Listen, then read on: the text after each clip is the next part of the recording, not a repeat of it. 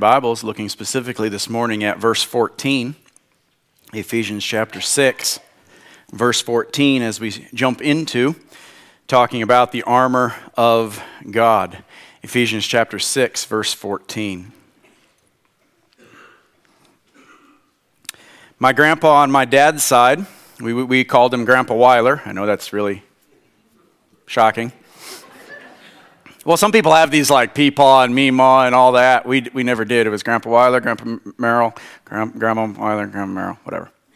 Anyways, my, my grandpa on my dad's side was a World War II veteran. He was a potato and dairy farmer. He was involved in the church that my other grandpa pastored. Many of you know where this is, just north of uh, Ashland in Savannah, Bethel Baptist Church. And uh, just an overall good guy, a lot of good memories that I have with my grandpa Wyler. But he was particular about many things. Many things. He always ate lunch at 11 a.m., when I knew him, anyways. Always ate lunch at 11 a.m., usually a bowl of soup and something else. Then he watched the rest of Price is Right, and then he watched the local news at noon. He ate dinner at exactly 5 p.m., then watched the 6 o'clock news, followed by Wheel of Fortune, Jeopardy, and whatever ball game was on. At some point during the ball game, he would usually look at one of us and say, You could play better than they're doing right now because nothing ever quite satisfied him with his sports teams. But he was a Cleveland fan, so obviously that's why. he loved Bonanza. He loved Who Wants to Be a Millionaire? Remember that show? For a while. He did not like Bill Clinton. Every time Bill Clinton came on the TV and said something, Grandpa usually followed what he said with his famous line, Ah, shut up. he had very strong opinions about certain things. Very strong opinions. If you walked into the house with your hat on, he, he would immediately say, You take that hat off, boy. The one, though, that, that, that why I'm telling you all about my grandpa is the one that stands out today is this. If he saw you as a young man with belt loops on your pants and no belt on, that was not good. He would look at you and he'd say the same thing Put your belt on, boy. You better put a belt on, boy or he might use that belt on you. That's the instruction we see from Paul here today. Ephesians chapter 6 verse 14. Put your belt on, boy. You better buckle on your belt and you better strap on your breastplate. Starting with Ephesians chapter 6 verse 10, Paul implores us to get dressed, get ready for battle because the spiritual battles as we talked last week, the spiritual battles are real. And the enemies that you will face in life in these spiritual battles are dangerous. We saw that in chapter 6, verses 10. Today we focus on verse 14, but I want to go back and read for us verses 10 to 14 so we kind of see the run up into uh, the spiritual armor again. So, starting in verse 10, he says, Finally, my brethren, be strong in the Lord and in the power of his might. Put on the whole armor of God that you may be able to stand against the wiles of the devil. For we do not wrestle against flesh and blood, but against principalities, against powers, against the rulers of the darkness of this age, against spiritual hosts of wickedness in the heavenly places. Therefore, take up the whole armor of God, that you may be able to withstand in the evil day, and having done all, to stand. Stand therefore having girded your waist with truth, having put on the breastplate of righteousness. Here in this short passage, just four verses, Paul says, Stand four times in four verses. He says, Stand. He says, You better stand. You better withstand. We get the sense it's a little important, right? It's important for us to stand because of what he's just said about the enemy being evil about the need for us to defend ourselves, he said, You better stand. And when you stand, while you stand, you better be protected. You better have the armor on. And so he tells us here to put on the armor. He tells us to stand. And then he starts to tell us, verses 14 and following, how we do it. What is that armor that you are supposed to put on? In essence, he's saying, Here's how. He says, The armor you better put on, verse 14, is the belt of truth and the breastplate of righteousness, followed by the shoes of the gospel of peace. We'll look at that next week. The shield of faith, the helmet of salvation, the sword of the Spirit, and don't forget verse 18 prayer. Here for us is the armor of God, and the armor of God is a gift of the grace of God because God is a loving and giving God. You realize that God doesn't have to give us anything, but He chooses to give us everything we need? We deserve none of this armor, yet He gives it to us.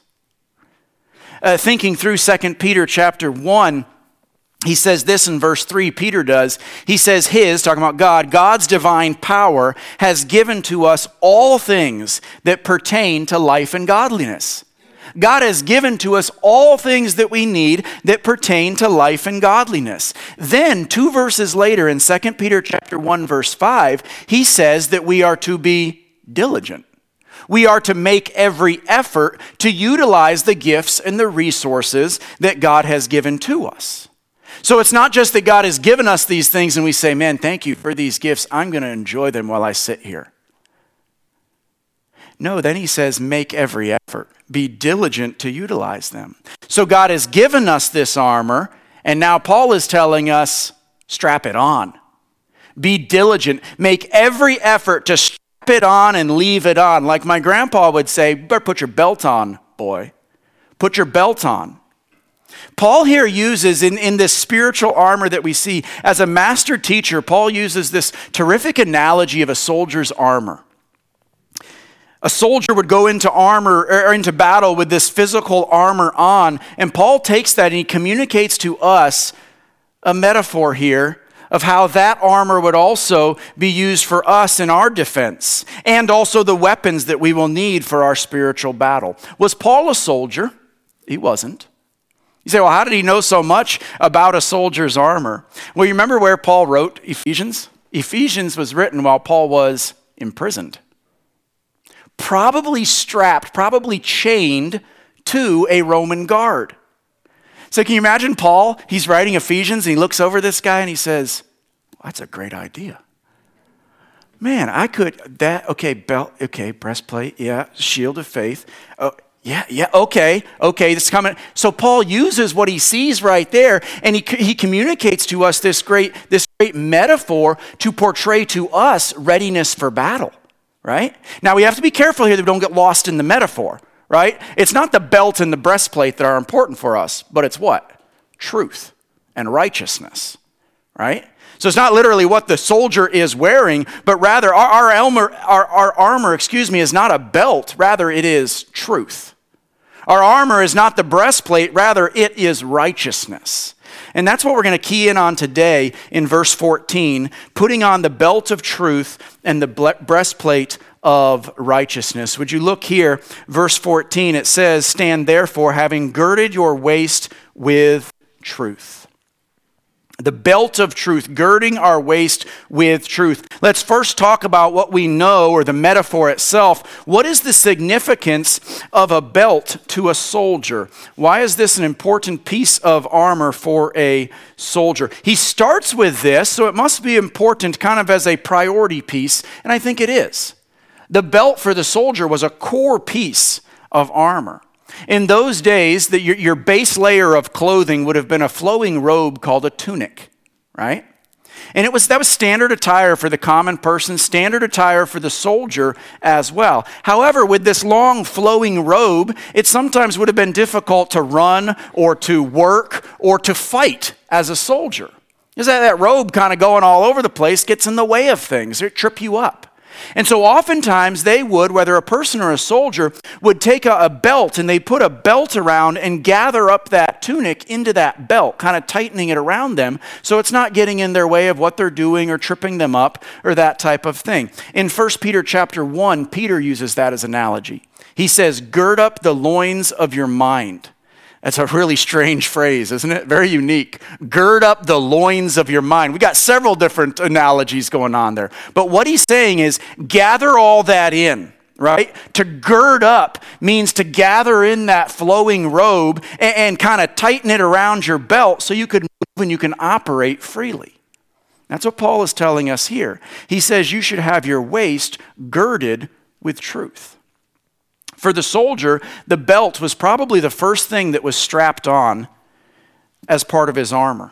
Some say that it was probably about six inches wide. We're not talking about a little belt for decoration. We're talking about more of, you might think of like a policeman, right? They've got that solid belt on, and that's where all their stuff is attached. All those important things are attached. And for the soldier, kind of the same idea. That belt was, was the glue piece that held everything else in place. Your sword is attached to your belt. The protection for your legs hangs from your belt. Sometimes the breastplate would be strapped in to the belt.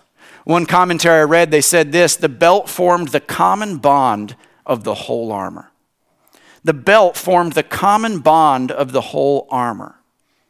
So, with that in mind, why do you think that Paul equates the belt to truth? He calls it the belt, have your waist girded, have on the belt of truth. The belt being the common bond of the whole armor. Here's why. I think we could accurately say that the truth, like a belt for a soldier, holds everything in place. Did you say that's accurate? The truth for us holds everything in place. Like the belt is the common bond of the armor, so the truth is the common bond of the Christian faith. Everything connects back to the truth. It has to. The truth of God in Christ is our bedrock foundation cannot change it. We cannot deviate from it. Because truth, by its very nature, is unchanging. Right? It's not adjusted based on the culture, the whims of mankind. Truth does not blow in the wind like a leaf, truth stands firm like a rock. And it is our bedrock foundation. All truth is true because all truth is God's truth. You realize that anything that is true in the world is true because God makes it true? All truth, whether it's mathematical truth or scientific truth or whatever it is, all truth is God's truth. So God is the truth. God is truth. He's the whole truth. He's nothing but the truth. Romans 3 4 says, Let God be true and every man a liar. We pale in comparison to God being true. And whatever is true in the universe is true as it reflects the nature of God. If it does not reflect the nature of God, it is not true. So anything that is true is true because it in some way reflects the nature of God.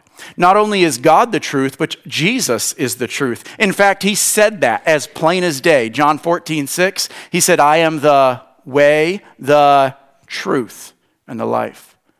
Jesus says, I am the truth. We've seen this in Ephesians as well. If you look back to chapter 4, verse 21, he says, And if indeed you have heard him and have been taught by him as the truth is in Jesus. That's Ephesians 4:21. The truth is in Jesus. John 1 verse 14 says that Jesus is full of grace and truth.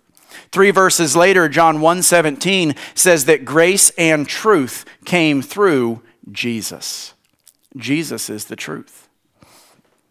If you think to John 18, right at the end of Jesus' life, Jesus is standing before Pilate, being accused of things that he did not do.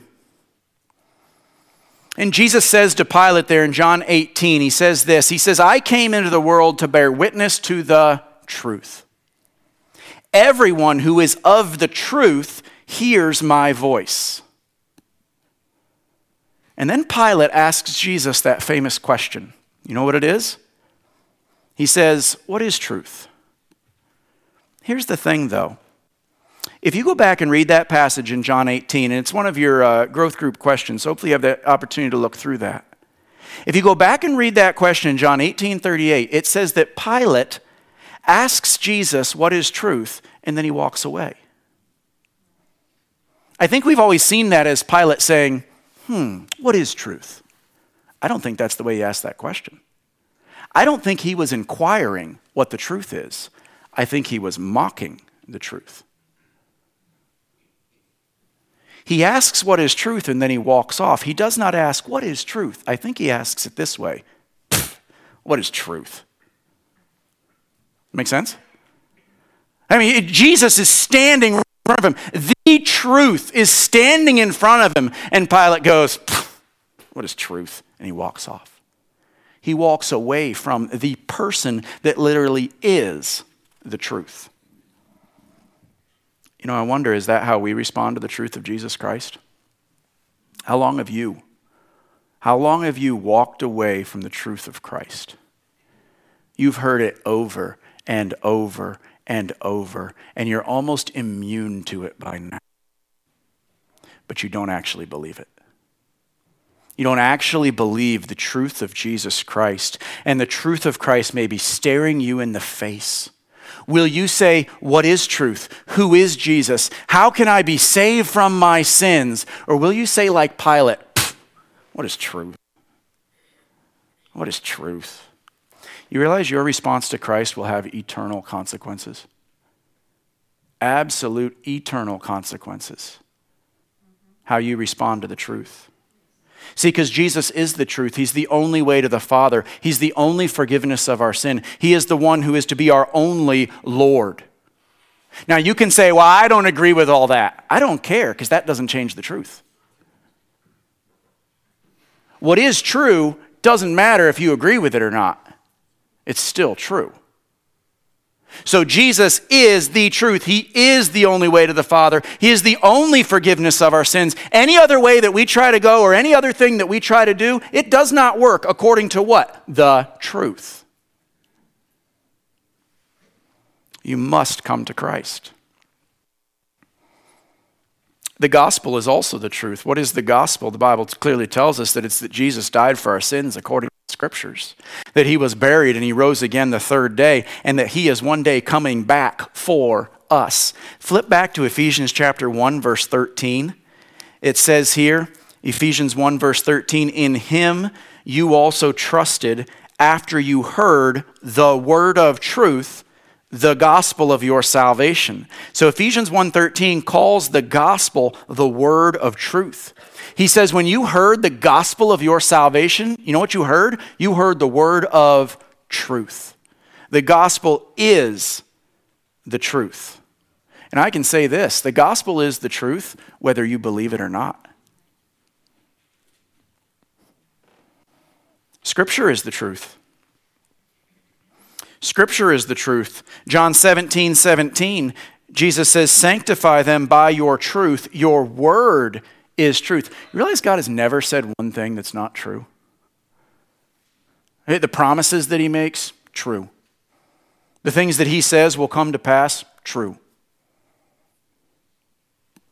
Psalm 19, if you want to turn there, you can. I'm going to read it. Psalm 19, verses 7 to 11, tells us a little bit about the truth of the word. Psalm 19, verses 7 to 11. He says, The law of the Lord is perfect, converting the soul. The testimony of the Lord is sure, making wise the simple. The statutes of the Lord are right, rejoicing the heart. The commandment of the Lord is pure, enlightening the eyes. The fear of the Lord is clean, enduring forever. The judgments of the Lord are true and righteous altogether. More to be desired are they than gold yea, than much fine gold, sweeter also than honey and the honeycomb.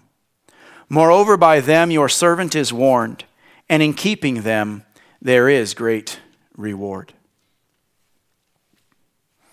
When you buckle on the belt of truth, and as a believer, you must. When you buckle on the belt of truth, you are buckling into the fact that God is the truth, that Jesus is the truth that the gospel is the truth, that scripture is the truth. We must know that. There is nothing else to turn to. We must know the truth. Jesus said in John 8:32, he said, "You shall know the truth, and the truth shall make you free." There is freedom in the truth. You know, when Jesus said that, he said, You shall know the truth, and the truth will make you free. He said, he's speaking to the Pharisees. The Pharisees were not free. Actually, they were in bondage. They were in bondage to false doctrine, they were in bondage to false teaching. And Jesus tells them, You will know the truth. And what is he meaning by that? Well, go out and search for it, go find it. No, he's saying, It's right here. The truth is right here. You know this truth, you know the truth, it will make you free. free from false doctrine, free from false teachers. You realize when you know the truth, you can see the lies for what they are, but if you don't know the truth, you don't know a lie is a lie because you don't know what is actually true. When you know the word, you know what is not the word. So when somebody comes along and says, Well, I think this, or I, I have this, or I, you say, Well, I know the word, and I know that that doesn't line up with the truth. But if you don't know the word, you won't know what is not the word. See, this here about knowing the truth, that's the truth of doctrine. It's the truth of doctrine. We must, as believers, have truthful convictions. We must be convinced that this is the truth because the truth is not up for debate. Realize that? The truth is not up for debate. Our level of understanding the truth does not determine if it is true. Right? How many times have we thought, well, I don't think that's right? I don't care. Doesn't change the truth. Right? Or I don't understand that. Well, listen, your understanding of it is not the barometer of the truth. You don't get to say that's not true because I don't understand it. The, the truth will never stoop to your level of understanding. The truth goes beyond our level of understanding. That's why we have to be in the Word, so that we do understand. Here's the reason we don't believe in a truth. We don't. We do not believe in a truth. We believe in the truth, the definite article. There are not a bunch of truths running around, there is the truth. It's the truth of God in Christ through Scripture. All that we see in Scripture about God, about Christ, about the Holy Spirit, about the world, about ourselves, we have to take that truth and assimilate it into our minds, assimilate it into our hearts as unchangeable truth. We're not going anywhere. We're not leaving that. That's the truth. You say, How do I do that? How do I, okay, I understand what the belt of truth is. I understand that it's important. How do I get the buckle on me? All right, how do I get that together?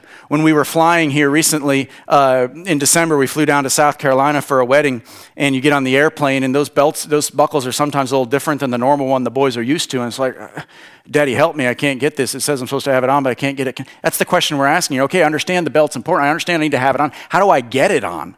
What do I do to put that buckle on? William Gurnall, an old uh, Puritan, he says this If we do not desire to know the truth, we have already rejected it. It is not hard to cheat a person out of truth if he does not know what he has. You must desire the truth. And I would say this if we have no desire for the truth, we have no desire for God. If we have no desire for the truth, we do not have any desire for God. And you will not know the truth until you know the Word. You must be in the Word. You must be in the Word. That's the only way we'll know the truth. If you have no attachment or love or desire for this Word, you deal with that consequence. You say, How can I crank up my desire for the Word? How, can I crank up my desire for the Word of Jesus Christ? Think about it. Think practically, personally. What needs changed in my schedule to prioritize the intake of the Word? Am I that busy that I can't get the Word? I can't get in front of the Word? If you're that busy, guess what? You are too busy.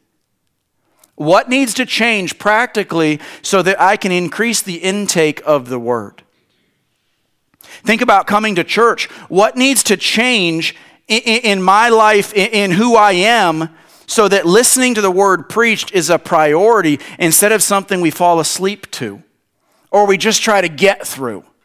What needs to change in my mind about the truth of the Word of God that it becomes a priority? And I can't wait for the Word to be taught. And I listen to it in Sunday school and I hear it preached in church. And that's what I need. That's what I have to have.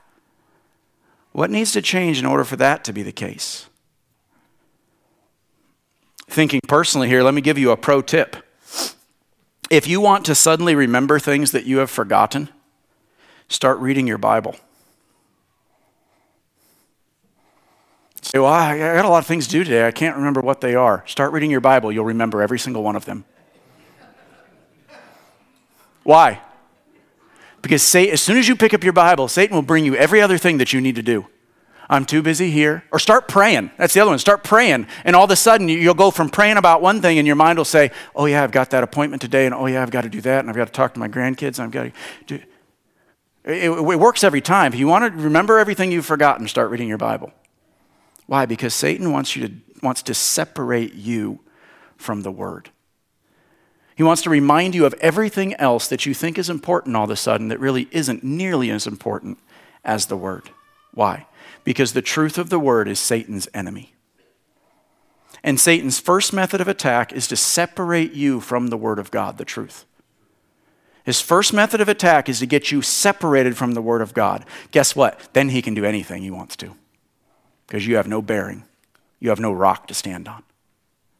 You know, he did that in the Garden of Eden. I'm not making that up. That's his first method of attack. It's exactly what he did with Eve.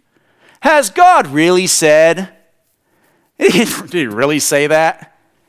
Person reading your Bible, there's this over here that's much more important because, you know, has God really said that? You know, it worked with Eve. Sadly, I think it works with most of us too. People and churches and whole denominations have crumbled. Why? Because they have unstrapped the belt of truth. They have unbuckled the belt of truth. And now they are completely open to anything that comes their way. They buy it all. Why? Because they don't have the truth. They're not strapped in to the truth. You hear the world tell us, what a great phrase, right? Live your truth like you can make it up. Oh, well, you just live your truth, I'll live my truth. You know, if you feel like a man trapped in a woman's body, that's your truth. The problem is now we're told that we're not only supposed to say, live your truth, but I'm supposed to accept your truth and support you in your truth. So I'm supposed to tell you, even though that I know it's a lie, that your truth is actually true and support you in it. That's, that's baloney. You get to live your truth. All truth is God's truth. And you won't know the truth. You'll fall into that type of thinking if you yourself don't know the truth. What's dangerous is that they replace, the truth with their own truth. Because any abdication from the truth usually leads to a new truth that isn't really true. Somebody wisely once said, if it's new, it's not true. And if it's true, it's not new. Why? Because we believe in the faith that has been handed down for generations. Right? We earnestly contend for that faith. And this is really, really dangerous in the church, right? Because when we take the truth and we, and we fall away from it just a little bit, we end up in error. You ever heard somebody say, God is love? You ever heard somebody say that? God is love? Is that true? Absolutely, that's true. It's in the Word. The Word says God is love. You ever heard someone say, God is love? He is so much love that He wouldn't send anyone to hell because that would be unloving. Therefore, hell isn't real. Oh, well, what just happened? We just took a truth, the truth that God is love, we mixed in a little bit of untruth, and now we've concocted a lie that sounds a lot like the truth, but is about the furthest thing from the truth. Be careful. Satan will hide a dose of poison in an ocean of medicine. Satan will hide a dose of poison in an ocean of medicine. You say, where does that start? Where does that decline happen? Where does that, that reaching for the buckle of truth and, and unbu- where, where does that start? It starts with a separation from the truth of the Word of God. As soon as we try to go some other direction, try to deviate in some way from the truth of the Word of God, we, t- we unbuckle that belt and we say, you know what? I've got my own truth. And we discard the belt of truth. Now, not only do we need to know the truth, but we also need to live in the truth, meaning we live out the truth. Knowing the truth is the truth of doctrine. Living out the truth is the truth of devotion. We need the truth of our character, the truth of our conduct. We must live in sincerity, not in hypocrisy, where we say we know the truth, but we actually don't live it out. We say all these flashy things about God, but we don't actually assimilate those into our lives. See, strapping on the belt is not just a head knowledge of knowing the truth, but it must sink into our heart so that we live out the truth. We live out what God has put into us. 2 John 4 and 3 John 4, John says about the same thing. He says, I have no greater joy than to see that my people are walking in the truth. Remember how Paul's told us in Ephesians 4 and 5 all about this walk in love and walk in the Spirit and walk in light and walk in wisdom? That's what we're talking about that walk, that daily life, that living out of the truth. Ephesians 4:15 said that we are to speak the truth in love. Ephesians 4:25 says put away lying. Put away the wrong type of speech and speak the truth to one another. So not only do we have to know the truth, we must live the truth out. Because if we don't live it out, you will struggle to prove to me that you actually know the truth. Does that make sense? If you don't actually live it out, you cannot prove that you actually know it. So we must then live it out. And this is where it's really neat because living out the truth dovetails perfectly into our next piece of armor. Because living out the truth is living righteously. Why? Because truth and righteousness are always connected. Truth is righteousness, and righteousness is truth. There is an inseparable connection between truth and righteousness. We read the verse already, Psalm 19, verse 9. He said, The judgments of the Lord are true and righteous altogether. Ephesians chapter 5 verse 9 he says the fruit of the spirit is in all goodness excuse me goodness righteousness and truth there's this inseparable connection between the truth and righteousness. So let's look here in the second part of verse 14. He says, You better put on the breastplate of righteousness. What is a breastplate and why was it significant for a soldier? Well, as I told you already, the soldier's base layer would be his tunic, but a thin piece of fabric like that, not much protection. I think I'm going to want to go into battle with a little bit more on than that right? So originally, they actually took, uh, uh, some soldiers would take their tunic and they would attach pieces of animal horn to their tunic, sew them on there, attach them in some way as some level of, of harder protection. Well, later on, metal scales were attached to a leather vest, got a little better. Eventually, the breastplate was a hard metal plate on the front and on the back that was attached with leather straps. What was the purpose? to protect the heart and the vital organs. If that's the case, I'm not going into battle without that on. Some of the Roman spearmen would, would uh, eventually, they wore chain mail. You've seen that, the little pieces of chain attached together, better, better range of motion. Same idea. I tell you, the breastplate was absolutely essential. A soldier did not go into battle without it. It protected him from, from basically the neck down to the thighs, down to the waist. Say, why does Paul equate the breastplate with righteousness? What's the connection there? Because it is righteousness that protects our heart, protects our mind, protects our desires, protects our will. And much like truth, God is righteous. And righteousness is of God. Whatever is righteous in the universe is righteous as it reflects the nature of God. If it does not, it is not righteous. Jesus is righteousness. In fact, he is perfect righteousness, just like God, because he is God. And then here's the incredible thing you have God as righteous, holy, perfectly holy, separate from sin. Jesus as righteous, the Lamb of God without spot, without blemish, who came down to us, so that then we, through Christ, can be made righteous. Well, that's the miracle of salvation right there. I don't know about you, but not the most righteous person in the world. But we can be made right. Yeah, we can. We can be made righteous through Christ because, one, we are not righteous on our own. Romans 3, verses 10 to 12 says that we have absolutely no righteousness, no goodness to speak of. There is none righteous, no, not one. There are none that do good. All have gone their own way. Isaiah 64 6 says that all our righteousnesses are as filthy rags. Because that's what we like to do. No, no, no, I am righteous. See this good thing I did over here? See this good thing I did over here? See this good thought I had? No, he says, all your righteousnesses, all the things you think are righteous, they're like filthy rags. And probably the biggest enemy to Christ's righteousness in us is our own self righteousness, our own righteousness. Because somebody who thinks they are righteous on their own has no need for the righteousness of Christ.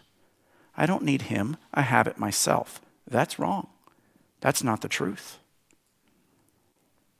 The miracle of salvation is that God has given us the perfect righteousness of Christ. It's called imputed righteousness, where, where Christ's righteousness is given to us by grace through faith. 2 Corinthians 5:21, he made him who knew no sin, that's Christ, to be sin for us that we might become the righteousness of God in him. You realize that that righteousness in Christ is absolutely essential. It is not only imputed righteousness, it is essential righteousness. We will not be saved if not for the righteousness of Christ on us. It's also one time righteousness, in that at the moment of salvation, God has granted to us the righteousness of Christ with long lasting effect. See, see, at faith in Christ, God justifies us. He declares us righteous in Christ. That's done. Salvation is God's declaration that we have the righteousness of Christ on us. Therefore, it is positional righteousness, that we are placed in a position of righteousness before God. Why? Because of Christ. Our standing before God is like Christ's standing before God. Anybody deserve that? Not a bit. You know, we need to be reminded of that reminded that you have the righteousness of Christ in you by faith in Christ. Why? Because Satan will come along and say, No, you don't. Look at that. You look what you did. Look what you have in your past. Look what you did over here to that person. You don't have the righteousness of God in Christ. You don't have that. Why? Satan is a liar, he is a slanderer. He will come at you with those lies and you say, You don't have that, and try to get you to doubt the fact that you have the righteousness of Christ and that it is sufficient for you. And you have to go back to Satan and say, No, through faith in Christ, according to the truth of God's word, I have the righteousness of Christ. It is signed, sealed, and delivered. However, I said all that. The positional righteousness that we have in Christ is probably not what he's talking about here in Ephesians chapter 6 verse 14 when he says, put on the breastplate of righteousness. And here's why He's not going to command us to put on the breastplate of righteousness in that be positional righteousness because we don't put that on. God put that on us. So we don't, you know, put on every day the righteousness that we have in Christ, the positional righteousness that we have. That's something that God has put on to us. So the breastplate of righteousness comes from that positional righteousness, but it's not that righteousness. What Paul is commanding us here to put on is the practical righteousness, the day to day righteousness of holy living. That righteousness of daily living is motivated by our standing before it. Because we have the righteousness of Christ and He is the Lord of our lives, therefore we want to live practically righteous for Him. We want to live day by day in holy living. And guess what? That righteousness is also essential. Because if you don't have the day to day righteousness of practical holy living, it's very hard to prove that you actually have the righteousness of Christ on you. Just like we talked about living out the truth and knowing the truth, if you don't have the day to day righteousness of holy living, it's very hard to prove that you actually have the righteousness of Christ on you. And without the practical righteousness of day to day holy living, Satan will attack you and he will wound you and he will penetrate you deeply and will harm you. If we leave the breastplate of righteousness in the closet, we give way to the enemy of righteousness. What's the enemy of righteousness? Unrighteousness. Unrighteousness. 1 Peter 2, verse 11 Beloved, I beg you, as sojourners and pilgrims, abstain from fleshly lusts which war against the soul. There's that imagery again. You better have the breastplate of righteousness on because the fleshly lusts are warring against your soul, hurling the spears and hurling the darts your way. Because you have been made right, you need to do right. And doing right is what keeps us from doing wrong. I think we often focus in the Christian life too much on not sinning. Oh, I don't want to sin. I don't want sin. Don't sin. Don't sin. Let's change our mindset. That's true. But instead of focusing on not sinning, let's focus on, on doing right. Does that make sense? You know, don't think of a pink elephant. Well, what can't you do? Anything but think of a pink elephant, right? Well, no, no, don't focus on that. Let's focus on doing what is right. Because as we're doing what is right, it's not doing what is unrighteous. Micah 6 8, the prophet says, Do justice, love mercy, walk humbly with your God. Living righteously is protection for your heart, it's protection for your mind, for your desires and your will. You say, what does that look like? I think he's already showed us. Ephesians 4 and 5 is the practical righteousness of day to day holy living. You read through chapter 4 about unity with your brothers and sisters, about the equipping of the saints and speaking the truth in love and, and uh, being kind to one another, tenderhearted, forgiving one another, putting away bitterness and wrath and anger. Verse 29 no corrupt word proceeding out of your mouth. Don't steal, put away lying, put on the new man, walk in love, walk in light, expose the works of darkness, walk in wisdom, doing what the will of the Lord is, submit yourself to the Spirit. Husbands, uh, love your wives, wives, submit it's all right there. That's the breastplate of righteousness. And so he's already told us what it is, and now he says, put it on, strap it on, don't take it off. Protect yourself from the attacks of Satan. By the grace of God, we can put on the righteousness of daily, holy living. There's no room for unrighteousness where righteousness dwells. There's no room for unrighteousness where righteousness dwells. Here in this passage, we're going to see this. We've seen it today, and we're going to see it in the next uh, pieces of armor as well. With each piece of armor, there is both a command and a promise. The command is what? Put it on. God's given it to you. Strap it on. Put your belt on, boy. Put it on. Strap it on. Don't take it off. By the strength of the Lord, put it on and stand firm. That's his command. The promise is that for those who wear the armor, they will stand strong. Having done all to stand. You stand because you have it on in the strength of the Lord. When we fail, the problem is not the armor. The problem is that the armor is in the closet. That's the problem. So, in describing this metaphor here of the armor, both what we covered today and what we will, Paul actually draws from the Old Testament. This is really intriguing. I, I, I, guess I never really saw this as much until I was studying for this message. But Paul draws from the Old Testament imagery of the Messiah, who was to come at that point in the Old Testament, who also, it says, would be dressed in armor and would withstand the devil's attacks. This is incredible. This isn't some new concept that Paul's coming up with. He's actually referring back to the Old Testament. Go in your Bibles, and, and we'll, we'll kind of close with this Isaiah chapter 11. Earlier, we read Isaiah 59 17, where it said, He put on righteousness as a breastplate and a helmet of salvation on his head. Talking about Christ, the Messiah, the one who at that time was to come, who now has come. Look here at Isaiah chapter 11, verses 1 to 5. There shall come forth a rod from the stem of Jesse. That would be meaning a, a, son of David. And a branch shall grow out of his roots.